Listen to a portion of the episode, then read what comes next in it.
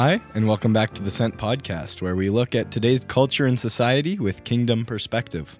Today, we're going to finish the series on Battle of the Minds. Yeah, today we are going to be talking a little bit about temptation and also doubt.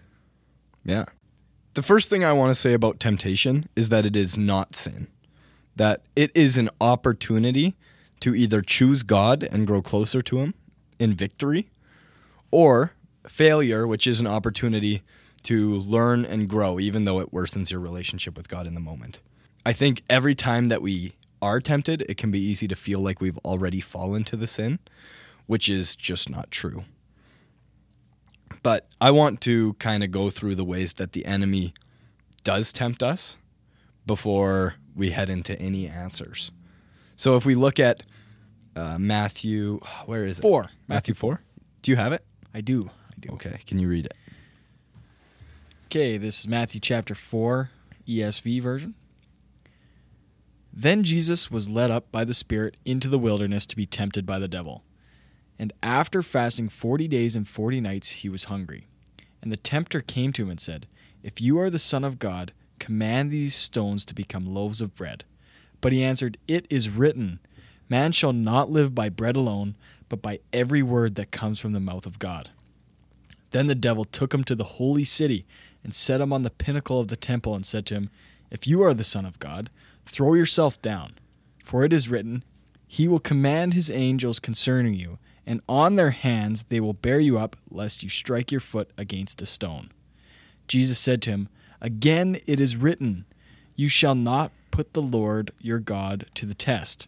And again the devil took him to a very high mountain and showed him all the kingdoms of the world and their glory. And he said to them, said to him, All these I will give you, if you will fall down and worship me. Then Jesus said to him, Begone, Satan, for it is written, You shall worship the Lord your God, and him only shall you serve. Then the devil left him, and behold, angels came and were ministering to him. It can be really easy to look at this story and just go, "Oh, it's Jesus." Satan trying to tempt Jesus. Uh, what a silly boy.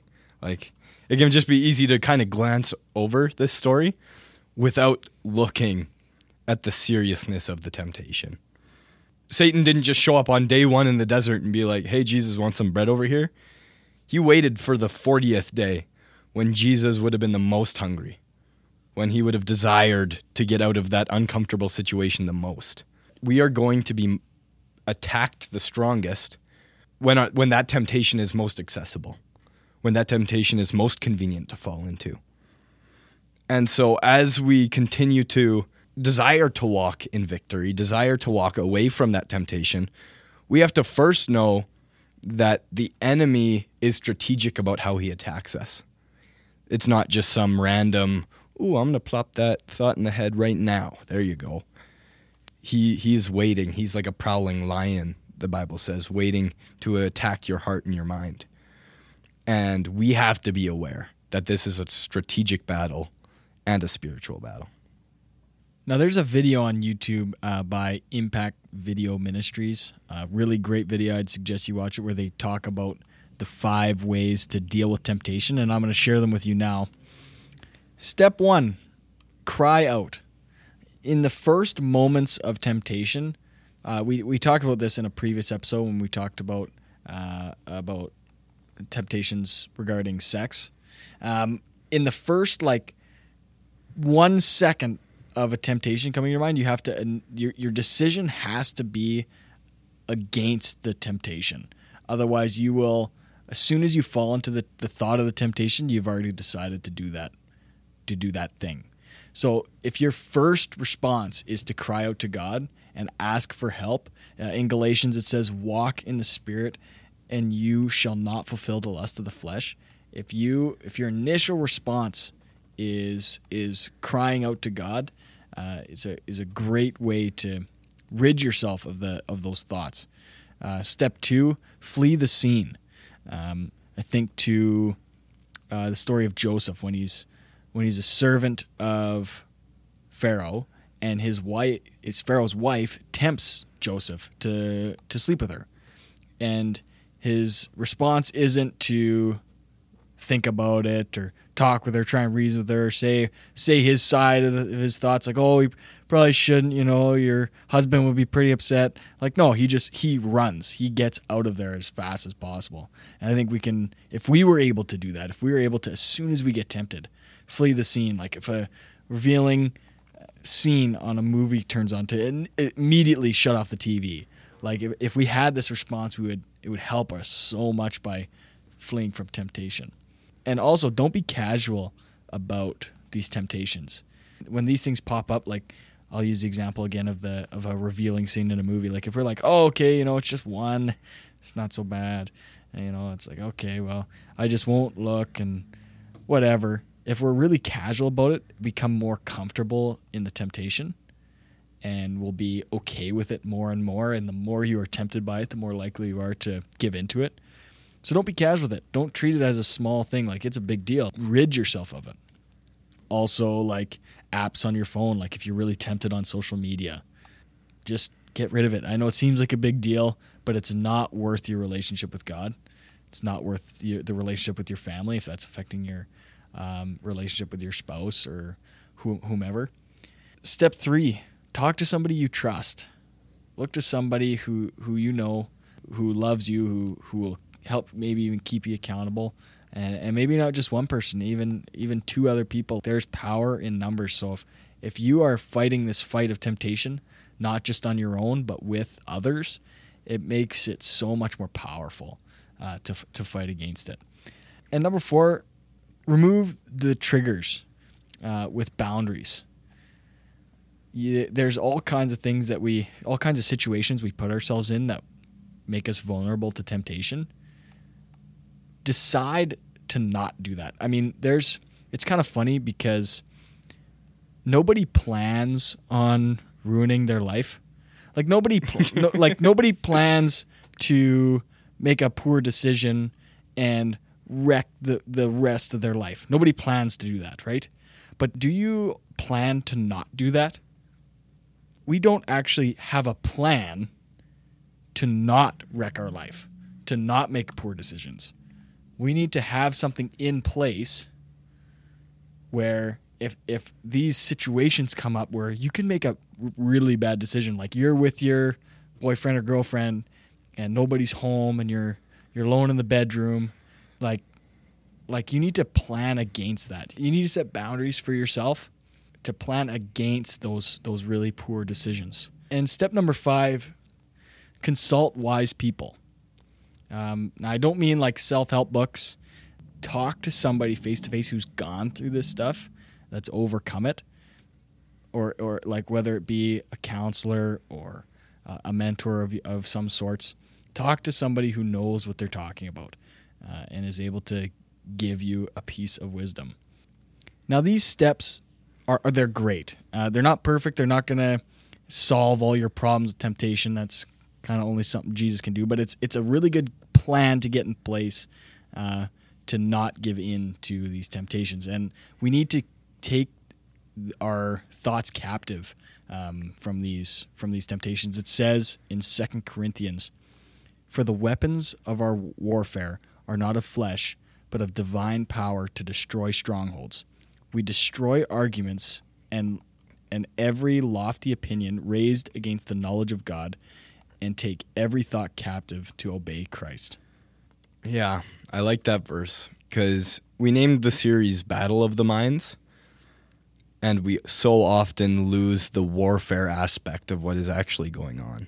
In that verse you mentioned, it talked about strongholds. Everything that we put out every action we make is as a result of our heart.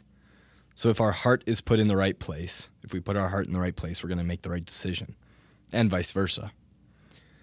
Now the thing is is the enemy wants to attack our heart, and as we give in to that temptation, it can create a stronghold. And this is the exact same as the army term of stronghold, where you, you sneak onto the enemy lines and you take a small portion of that area and you now operate out of that area to try and spread to a different area. That's that's how honestly the battle in our heart works. The more we constantly don't come out victorious, we allow the enemy to take over a piece of that heart. And if we're not careful, it can continue to spread from there. It can become easier to fall to it next time as he gains more and more ground. And we need to be very careful that when we mess up, that we repent and return to God afterwards, that we allow God to take back that ground in our heart so that we can come against temptation next time and come out victorious. And those and those five steps, um, like I said, they're they're not perfect. What I I want to go back to that story you were talking about in uh, in Matthew there when when Jesus is tempted. I love I love what Jesus does. His, what his initial response is like. We, we look at that. Um, not only did Jesus know the word of God, like he he knew it off by heart. Um, the response as soon as as soon as the devil tempted him, he said he said, "It is written." That's his Yeah. first response, and I think that for us, we should be in a place where we know the text well enough to, as soon as we're tempted, it's like, okay, it is written. Now, not only did Jesus have to know the text, like he didn't just have to. It's not just memorizing something, uh, not not just memorizing text. It's not just getting it in your head, but it's also trusting it. Like he had to, he had not only to know the text, but to trust the word of God. And we are called to trust the story. Uh, but I also want to make clear that doubts are also okay.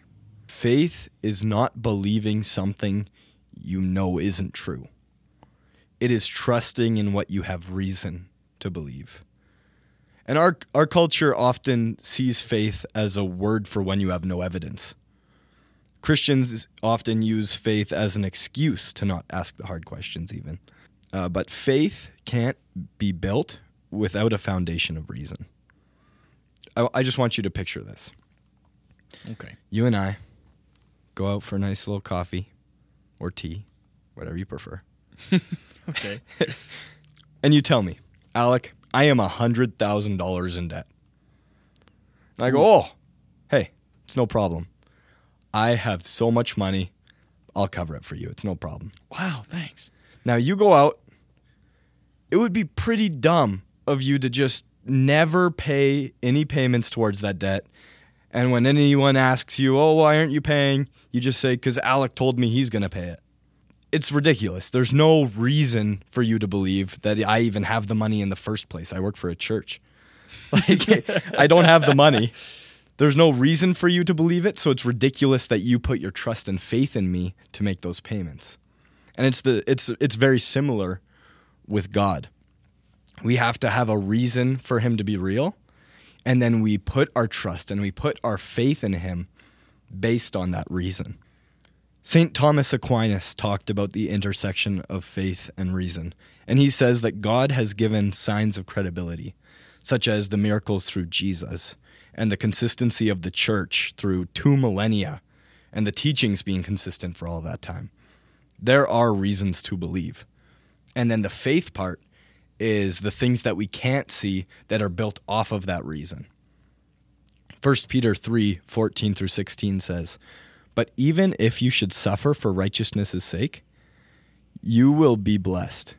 Have no fear of them, nor be troubled, but in your hearts honor Christ the Lord as holy, always being prepared to make a defense to anyone who asks you for a reason for the hope that is in you. Yet do it with gentleness and respect, having a good conscience, so that when you are slandered, those who revile your good behavior in Christ may be put to shame. It is a balance of both. You can't have one without the other.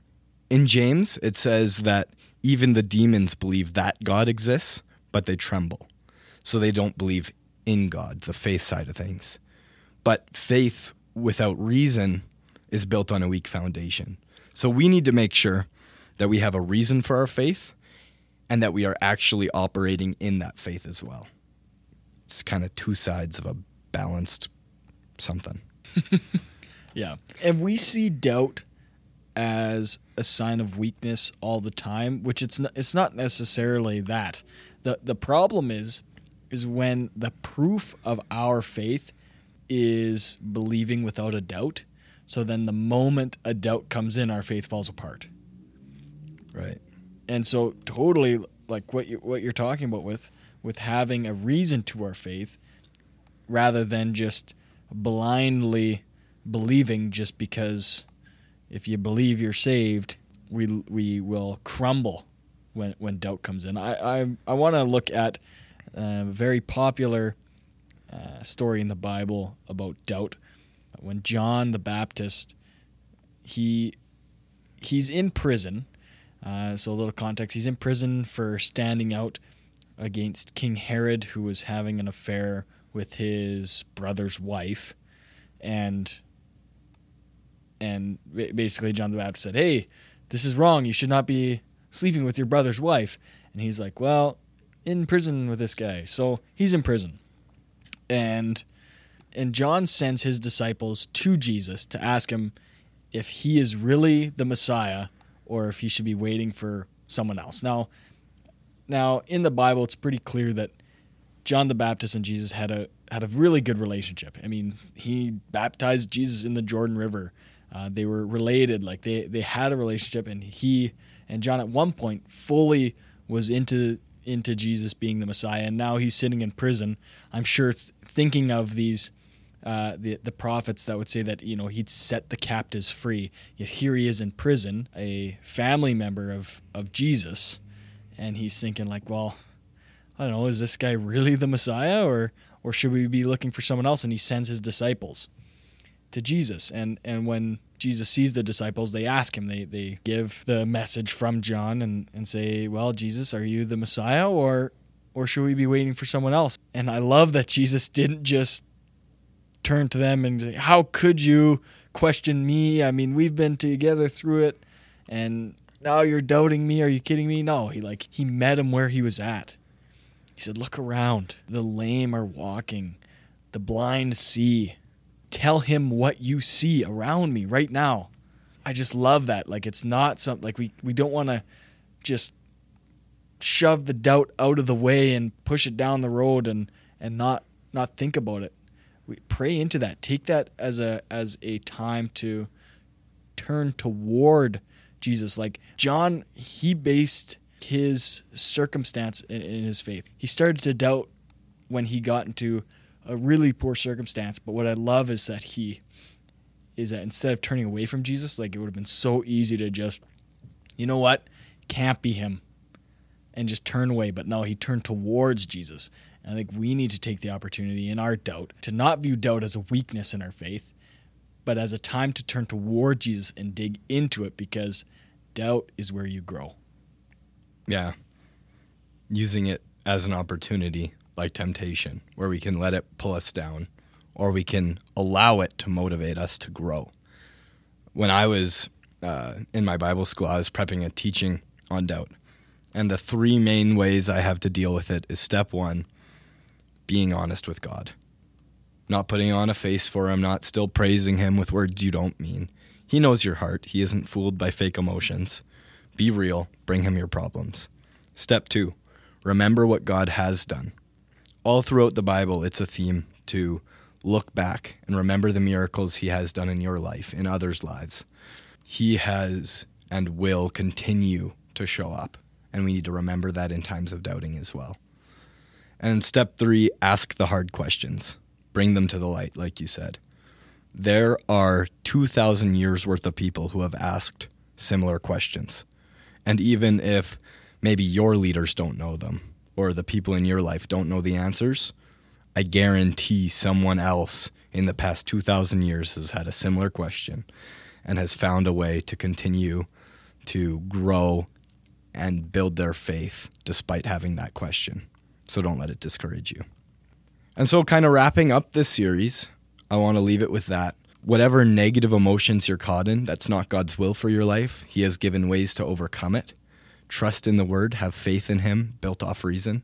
And that's actually where we're going to shift into the next series, is having a reason for the faith, where we are going to talk about other beliefs, why we believe what we believe, building up that foundation so as we walk in faith, we're not shaky, we're not wobbly. So, yeah, check out the Instagram at the scent.podcast. We appreciate you listening to this week's episode. Peace out. See you next time.